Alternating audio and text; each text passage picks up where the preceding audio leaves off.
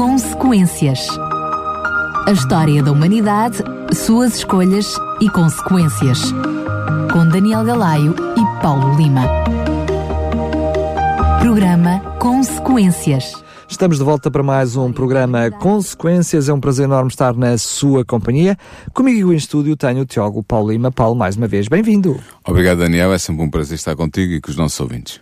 Hoje, para uh, o programa de hoje, como estava prometido, vamos para o próximo capítulo uh, do livro História de Esperança. Relembro que é o livro que está a servir de base uh, ao nosso programa, ao programa Consequências, e que, e que estamos a oferecer a todos aqueles que entrarem em contato connosco. Por isso, se quiser receber gratuitamente o livro História de Esperança, entre em contato connosco para o 219 10 63 10 219 10 63 10. É um livro fantástico que o ajuda a compreender um pouquinho, eh, eu diria até o plano da salvação, eh, falando daquilo que o relato bíblico, ou seja, do que a Bíblia nos ensina sobre todo o plano da salvação, mas que ao mesmo tempo faz um enquadramento histórico com uh, todo o povo de Deus, o povo de Israel e também até aos nossos dias e não só, porque se estende também nos últimos capítulos às profecias, ou seja, o que a Bíblia diz por aquilo que ainda está por vir. Mas no programa de hoje, a cura do coxo. Capítulo 33, a cura do coxo. Antes de eu entrar no programa, deixa-me, se me permites, Daniel, de mandar um abraço ao irmão Saúl e à sua esposa que estiveram comigo no seminário que foi realizado a semana passada em Almada. Eles vieram de Benfica, de propósito, todas as noites para estarem presentes e, portanto, se o irmão Saúl estiver a ouvir isto, eu tenho a certeza que ele vai ouvir, pode ter a certeza de que eu fiquei muito contente pela sua presença e que lhe mando um abraço radiofónico bem apertado. Obrigado também pela oferta que me fez. Uh, fiquei muito contente e espero que o irmão Saúl possa ler com atenção o livro que eu lhe dei, porque sei que vai ajudá-lo na sua caminhada espiritual. Dito isto, vamos entrar então na cura do coxo, que é o capítulo 33 do livro História de Esperança. Portanto, só, só contextualizar que eu acabei por não fazer, este momento acontece momentos depois do derramamento do Espírito Santo. Seja, algumas semanas depois. Aquilo que nós chamamos o derramamento do, Pentecostes. Pentecostes Sim. Uh, portanto, acontece logo umas semanas a seguir. Exatamente. Portanto, este episódio, que é narrado no capítulo 3 de Atos, ocorreu pouco depois do Pentecostes, como estavas a dizer. Pedro e João subiam então ao templo para adorar. Estes dois Jesus há muito que formavam uma dupla, estando estreitamente ligados por uma forte amizade. Eles tinham sido sócios de uma empresa de pesca, que operava no Mar da Galileia, como diz Lucas 5.10, e também tinham uma relação especial com Jesus, fazendo parte do seu círculo mais íntimo. Vemos isso, por exemplo, em Marcos 5.37 e noutras passagens de Marcos. Eles tinham sido enviados pelo seu mestre para prepararem a última Páscoa, que Jesus passou com os discípulos, como nos narra Lucas 22, 8. Como nós conhecemos a Santa Ceia. A Santa é? Ceia. Na noite em que Jesus foi preso, João levou Pedro para o interior da moradia do sumo sacerdote, onde o mestre foi sumariamente julgado, como nos narra João 18, versículos 15 e 16. Ou seja, os dois apóstolos eram muito amigos, foram também os primeiros discípulos a visitar o sepulcro de Jesus na manhã da ressurreição, como nos narra João 20, 2 a 4. E assim, dado que os primeiros cristãos tinham o hábito, e era um bom hábito, Daniel, de trabalhar aos pares, é natural que os amigos Pedro e João constituíssem uma dupla missionária. O nosso texto diz-nos que eles subiram para o templo. Eh, aqui o grego usa a palavra hieron, que é, o, que é o, todo o conjunto dos edifícios, portanto, constituído por todo o belo e amplo complexo de edifícios e pátios que rodeavam o santuário propriamente dito, que em grego se diz naos. Portanto, é, o, o hieron é o conjunto de todos os edifícios que constituem o templo, o naos é o santuário propriamente dito, onde, que se divide em lugar santo e lugar santíssimo. Lucas diz-nos que os apóstolos estavam sempre no templo louvando e bendizendo a Deus, como está em Lucas 24, 53. De facto, por um lado, os judeus convertidos ao cristianismo não tinham edifícios próprios, para acolher as igrejas. E por outro lado, o templo continuava a ser para eles o lugar mais adequado para o culto, apesar, é verdade, de os serviços litúrgicos do templo já não possuírem qualquer significado real para os judeus que tinham aceitado Cristo como Messias. O autor do livro da diz-nos também que era então a hora nona. Isto é, eram três horas da tarde. era o momento do sacrifício vespertino, designado como sendo a hora da oração ou a hora do incenso, por exemplo, em Atos 3.1 ou em Lucas 1, 9 e 10.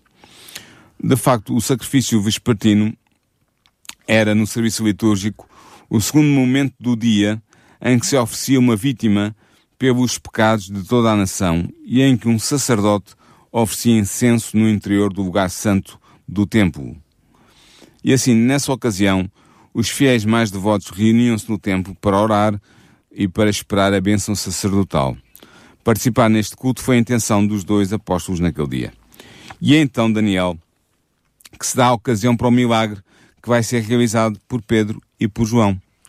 Quando os dois apóstolos iam entrar no templo, cruzaram-se com um homem que era coxo de nascença e que habitualmente pedia esmola na porta formosa do templo. Agora, é, é preciso ter presente que na Judeia do primeiro século não havia segurança social, nem instituições de apoio aos inválidos, nem nada de semelhante.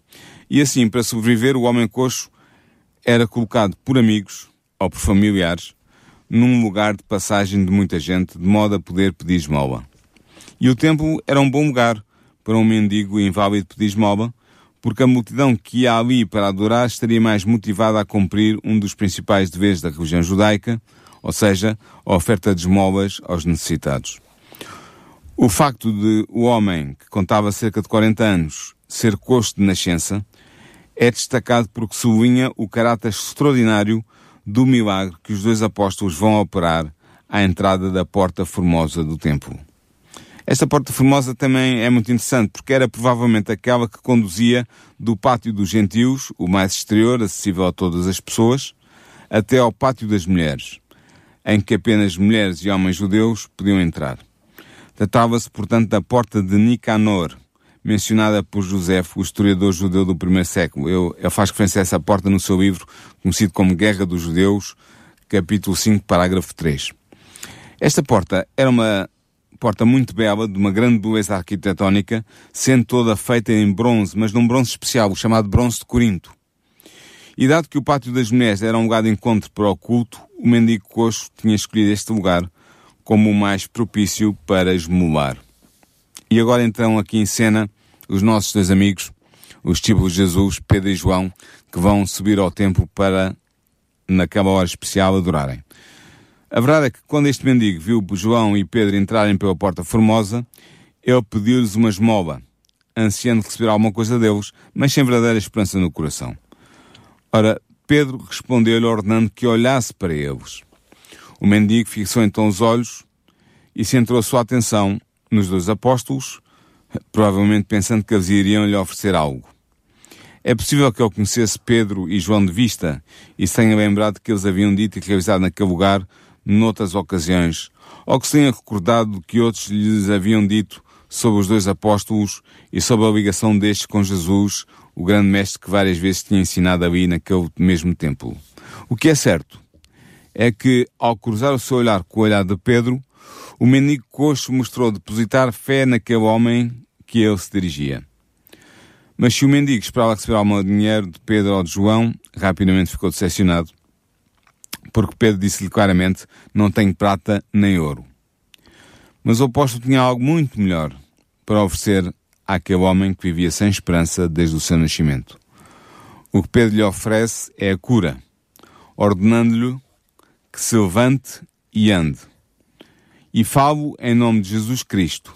Esta, diz, diz. Queria só fazer esta pergunta, corrijo-me se eu estiver errado, mas parece-me que é a primeira vez que eu vejo um milagre ser feito em nome uh, de Jesus. Sim, estás correto, é isso mesmo. É a primeira vez que o milagre é feito em nome de Jesus. Se nós tirarmos o milagre inicial do Pentecostes, do falar em línguas, para que todos pudessem entender, mesmo aquelas pessoas que não falavam aramaico ou hebreu.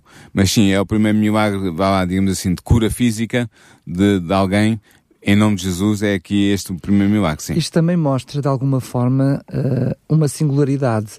É que Jesus não podia ser apenas um mártir qualquer, porque uh, não se faziam milagres, o céu não saberia para fazer milagres em nome de alguém que não teria poder para os fazer. Não é? Exatamente. É, é singular, muitas vezes este versículo passa-nos um pouquinho despercebido Sim, da sim. profundidade que ele nos carrega. Exatamente. É que esta invocação do nome de Jesus resultou, como estás a dizer muito bem, numa demonstração de poder real de Cristo e dos seus apóstolos. Foi exatamente isso que aconteceu. A confiança com que Pedro invoca o nome do seu mestre para curar o mendigo coxo foi realmente a expressão da sua fé na promessa de que Jesus, de Jesus tinha feito de que os seus discípulos curariam os enfermos. Esta promessa está em Marcos 16, versículo 18.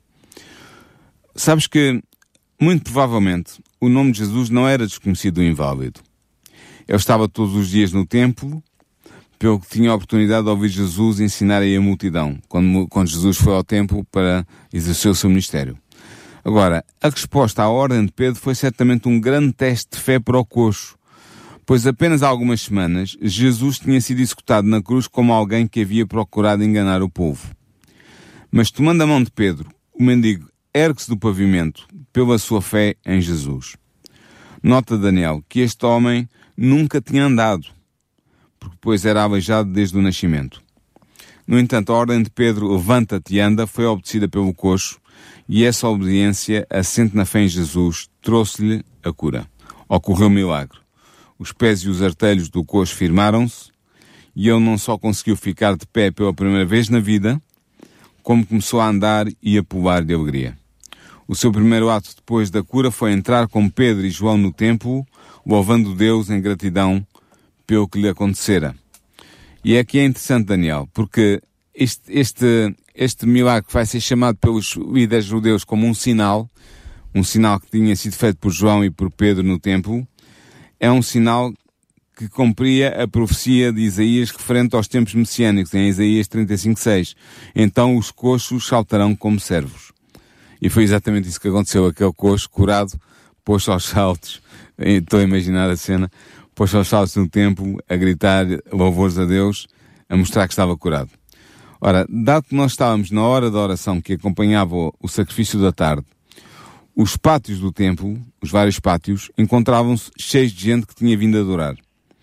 E todas as inúmeras testemunhas do milagre ficaram espantadas ao verem um mendigo coxo que conheciam tão bem andar, saltar e louvar Deus. O comportamento do mendigo era prova suficiente para a multidão de que ele tinha sido verdadeiramente curado. Realmente, depois de tantos anos de mendicidade, ele era uma pessoa bem conhecida por todos os que frequentavam o templo, pelo que não podia haver dúvida acerca da sua identidade e, portanto, acerca da realidade da sua cura.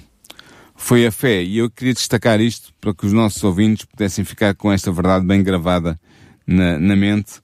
Foi a fé no nome de Jesus que trouxe a cura e a restauração física ao pobre mendigo coxo. No nome de Jesus, Pedro e João puderam desenvolver a saúde, devolver a saúde a um ser humano que por causa da sua doença vivia miseravelmente e num constante sofrimento físico e mental. O nome de Jesus tem poder. Isso é verdade naquela altura e é verdade para nós hoje também. E de facto, Jesus tem a solução para todo o sofrimento humano. E Cristo quer oferecer cura e paz a todos os seres humanos que estão sobrecarregados pelo fardo da doença e do sofrimento. E por isso ele diz ainda hoje aquilo que está registrado em Mateus 11, 28. Vinde a mim todos os que estáis cansados e oprimidos, e eu vos aliviarei. Portanto, este milagre é um milagre extraordinário. É o primeiro milagre que marca o arranque da Igreja Cristã.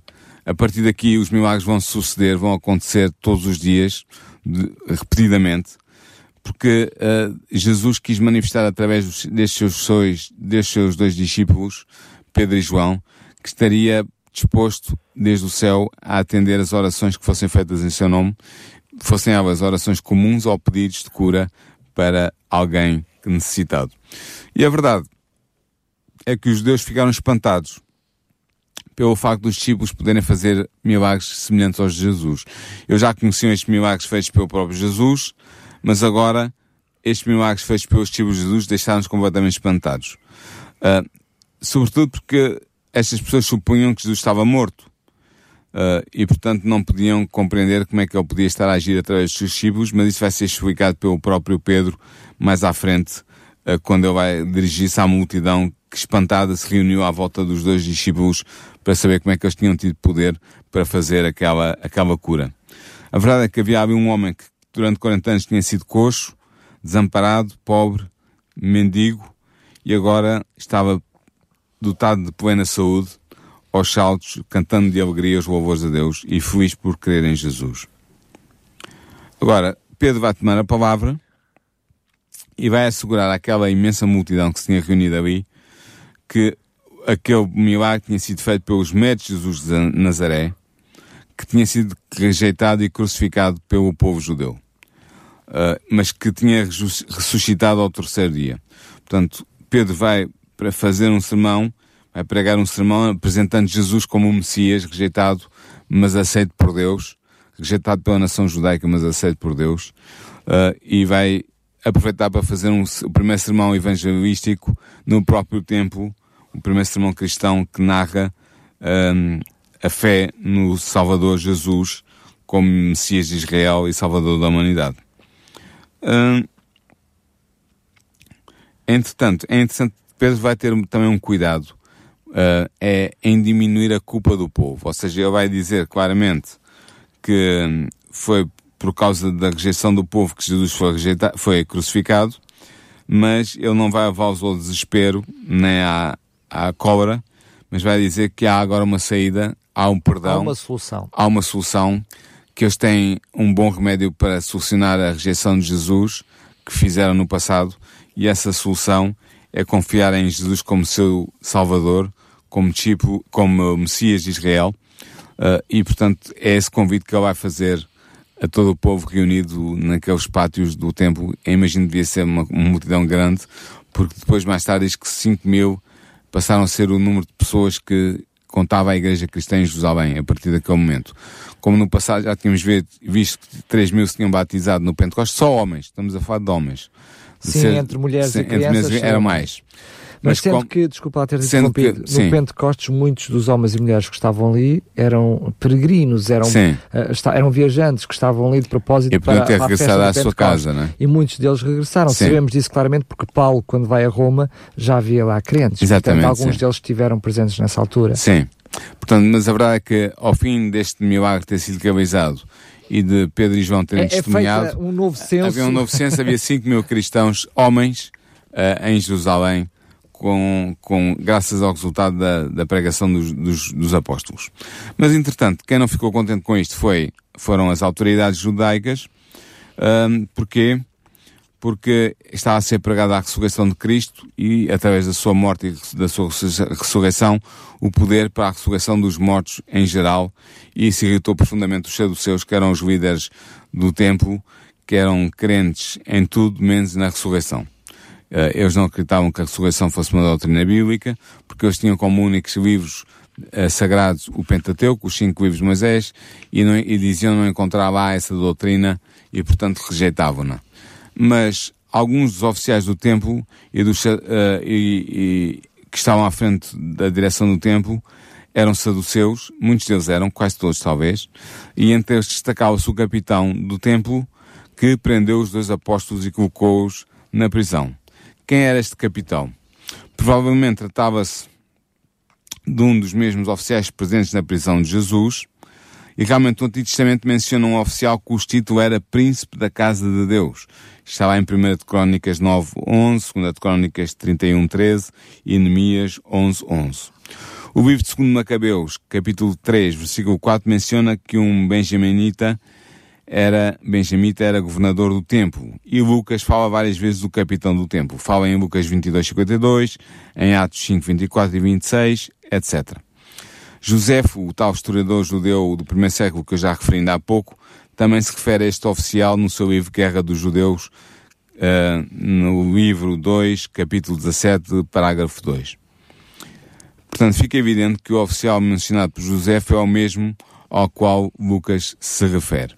É possível que também ele esteja citado no Antigo Testamento, uh, no, tal, uh, no tal texto de 2 Macabeus que eu ainda há bocado indiquei.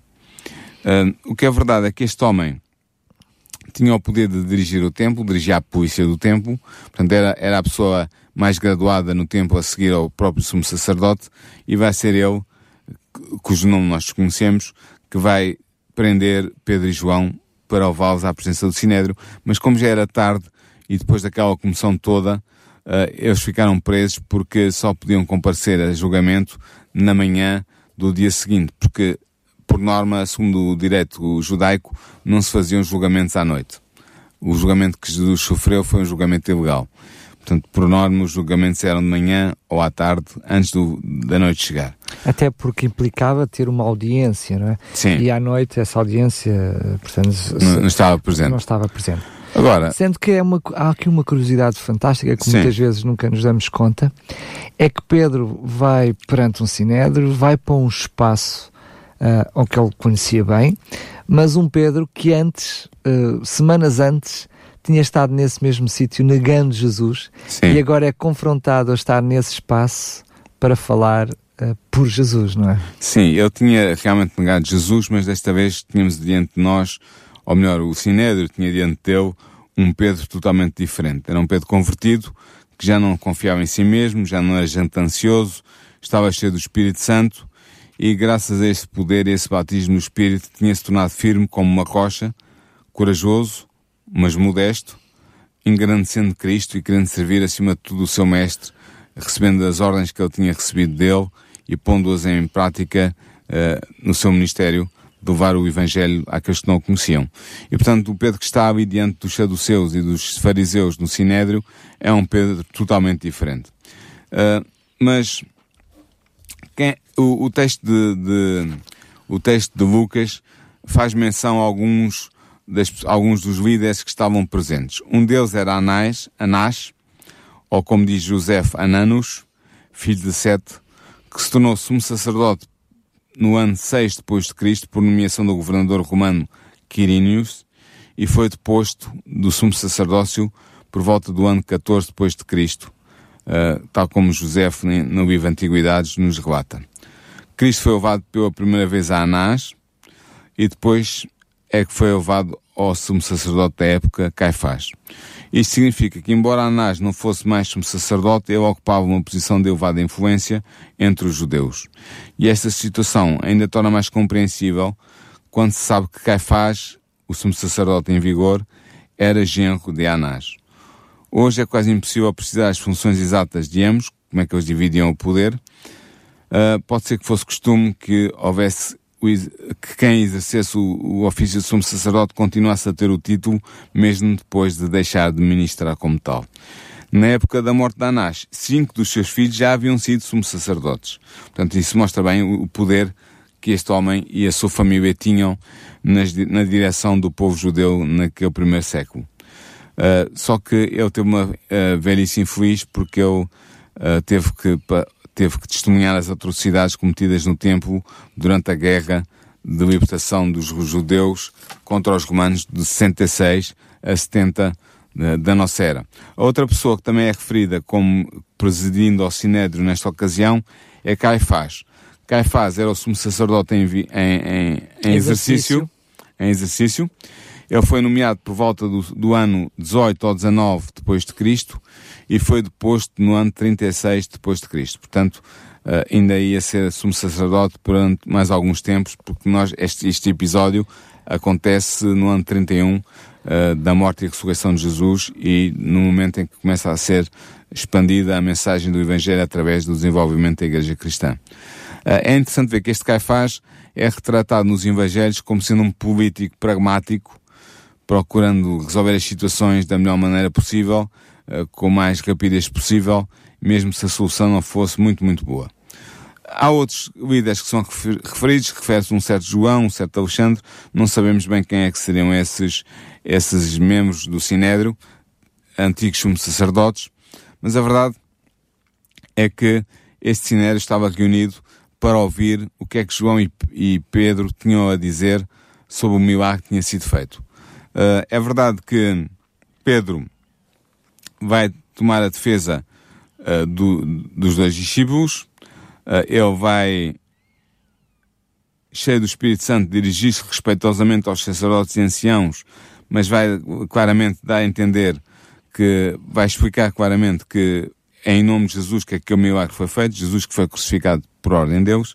Aliás, talvez valesse a pena nós vermos Atos 4, 10 a 12, em que diz assim, é o discurso de Pedro diante do Sinédrio, ele diz, Seja conhecido de vós todos e de todo o povo de Israel, que em nome de Jesus Cristo, o Nazareno, aquele a quem vós crucificaste e a quem Deus ressuscitou dos mortos, em nome desse é que este está são diante de vós. Eu estava-se a referir ao, à pessoa que tinha sido curada. Ele, ou seja, Jesus, é a pedra que foi rejeitada por vós, os edificadores, a qual foi posta por cabeça de esquina.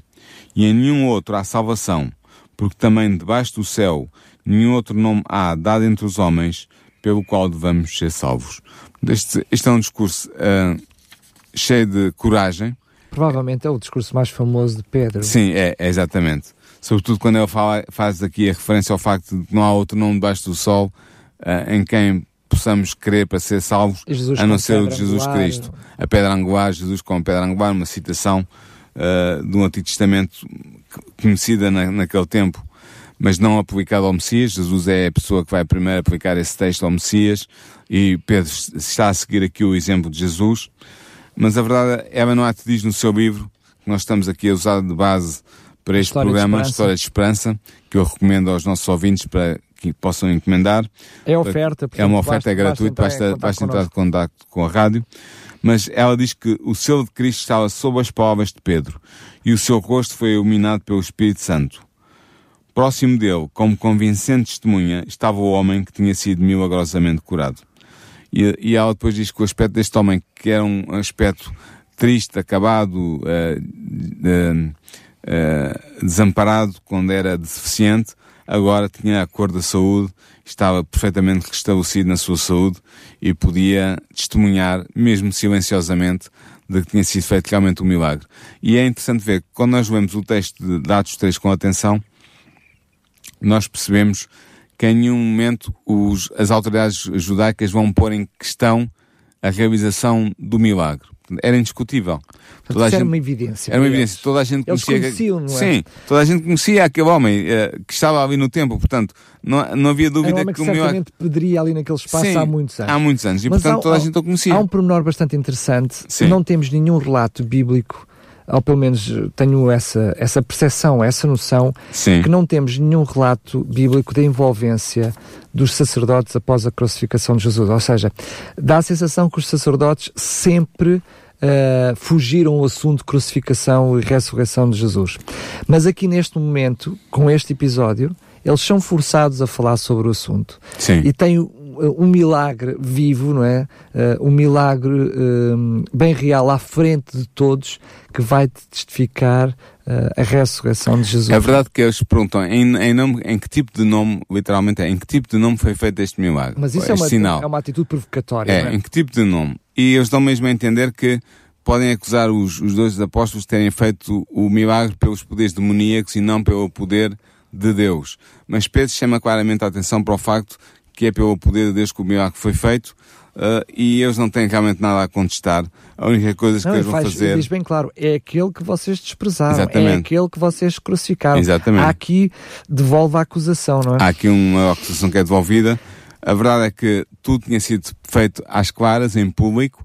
Havia centenas e centenas de testemunhas do milagre que tinha sido realizado e, portanto, uh, havia pessoas que conheciam o que tinha acontecido e, e, portanto, eles não podiam camuflar nem ocultar e também não podiam castigar aqueles dois homens por terem feito uma, um, um, gesto de graça àquele outro que precisava de ajuda. Portanto, eles nem sequer tinham a oportunidade de os poder castigar, porque publicamente não seria compreensível como é que alguém, neste caso dois homens, Pedro e João, uh, curassem uma outra terceira pessoa e fossem castigados por isso. Portanto, era impossível eles fazerem isso. O que eles fizeram um, é, vai ser diante da confissão de Pedro, de onde tinha obtido a sua força, confissão essa que apavorou, uh, diz-nos Ellen White no seu livro, apavorou os líderes judeus, uh, porque ele referiu-se à pedra rejeitada pelos construtores que se tinha tornado pedra de esquina, portanto, uma profecia messiânica que os sacerdotes nunca tinham pensado aplicar ao Messias. A verdade é que uh, os sacerdotes vão mandar, vão resolver a situação de uma maneira muito simples perante a ousadia dos discípulos, disseram para que eles não falassem mais naquele nome e que não pregassem nem ensinassem no nome de Jesus, naquele nome. E Pedro vai ter um, uma, uma observação muito interessante. Vai dizer que importa obedecer mais a Deus do que aos homens. E portanto, se ele tem uma comissão divina, dada pelo próprio Messias ressuscitado, Jesus o Nazareno, como ele vai dizer noutro lugar, uh, para comunicar a mensagem do Evangelho da Boa Nova a todo o Israel, é evidente que ele não poderia ficar calado. Mas não é. E ele vai dizer claramente: nós não nos vamos calar.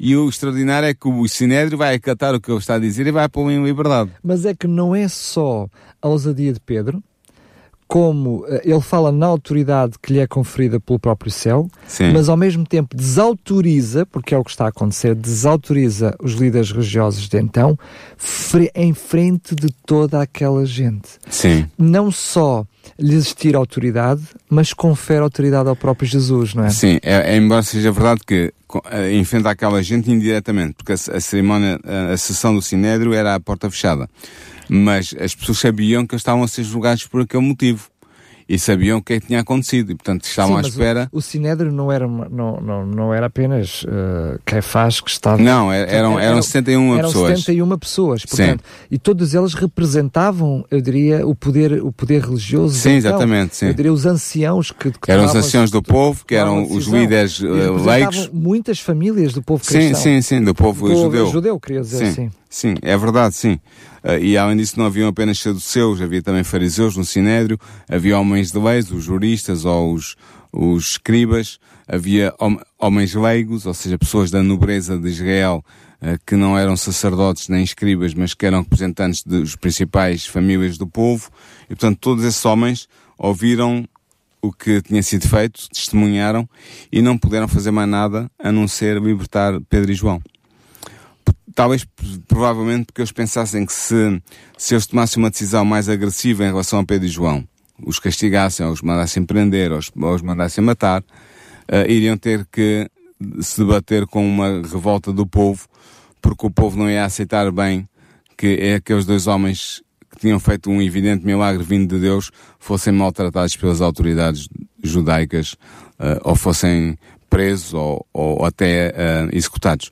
E, portanto, este não tinha outra oportunidade, outra possibilidade, a não ser realmente uh, libertá-los. Apesar do seu desejo de destruir aqueles discípulos, dos, dos de, totalmente, definitivamente, eles não, não fizeram mais, nem puderam fazer mais do que ameaçá-los com o castigo mais severo se continuassem a agir ou a, a pregar em nome de Jesus e tiveram que os libertar. E é então aí que Pedro declara que aquele trabalho que eles estavam a fazer tinha-lhes sido dado por Deus, através do Messias Jesus, e que eles não podiam deixar de falar das coisas que tinham visto e ouvido e que iam continuar a fazer o mesmo. E o espantoso é que os sacerdotes vão ouvir isso e vão deixá-los sair.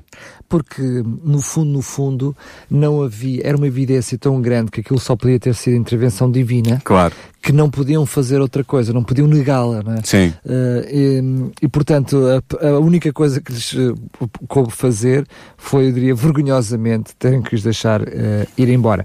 Mas isto serviu, em primeiro lugar, como um, testemunho uh, para, para aqueles que estavam presentes, mas também para um fortalecimento de próprio, uh, do, do, da, da própria, dos próprios discípulos. Sim, da igreja. Da, da, igreja, dos próprios apóstolos, neste momento já Sim. apóstolos.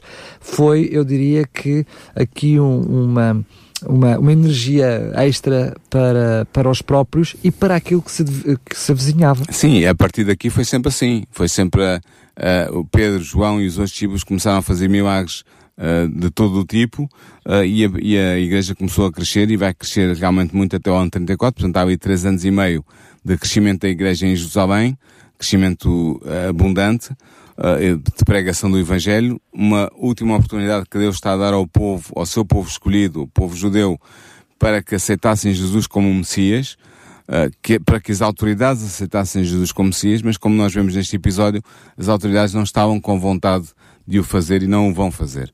E portanto, no ano 34, como nós vamos ver mais à frente, exatamente no próximo programa, uh, o capítulo 34 do livro História da Esperança tem por título Lealdade a Deus sob perseguição, e nós vamos ver a perseguição que se vai desencadear sobre a Igreja por volta do ano 34, uh, com a necessidade da Igreja sair para fora de Jerusalém e com o martírio de Estevão, vamos ver isso na próxima. Não, o martírio de Estevão ainda não vai ser. Vai ser primeiro a perseguição aos discípulos, nomeadamente a Pedro e, e a Tiago. Vamos ver isso mais à frente. Muito bem. Quero relembrar então a todos aqueles que nos escutam que se quiserem receber, receber o livro História de Esperança, uh, livro que serve de base precisamente a este programa Consequências, que hum, relata aquilo que, é, que, foram os acontecimentos históricos e também uh, o que a Bíblia nos diz sobre hum, a história de Jesus aqui na Terra, o que se passa no céu e também uh, aquilo que ainda está por vir. Este livro é fantástico. Um, se quiser recebê-lo, é totalmente gratuito, portanto, não é para ser vendido, é uma oferta da RCS. Eles foram adquiridos com o objetivo de, eh, de serem oferecidos. Ainda temos algumas centenas destes livros, portanto, estejam à vontade para o solicitar. Devem fazê-lo para o 219 10 63 10 em horário de expediente, portanto, 219 10 63 10 e podem fazê-lo também por SMS, por mensagem escrita, através da rede móvel 933 912 912 é a frequência da rádio 933 912 912 sintam-se livres para o fazer se quiserem fazer também no site da rádio em radiorcs.pt é lá também que estão disponíveis todos estes programas para poder ouvir, reouvir, até fazer o download. São, uh, estão completamente livres para que possa ouvir e reouvir e não perder assunto nenhum. Se quiser também fazer alguma sugestão, alguma crítica, alguma observação, enfim, sinta-se livre, pode fazê-lo através do e-mail programas.radiorcs.pt. Agora sim, Paulo, mais uma vez, muito obrigado. Até ao próximo programa. Até para a semana. Programa Consequências. A história da humanidade, suas escolhas e consequências. Com Daniel Galaio e Paulo Lima.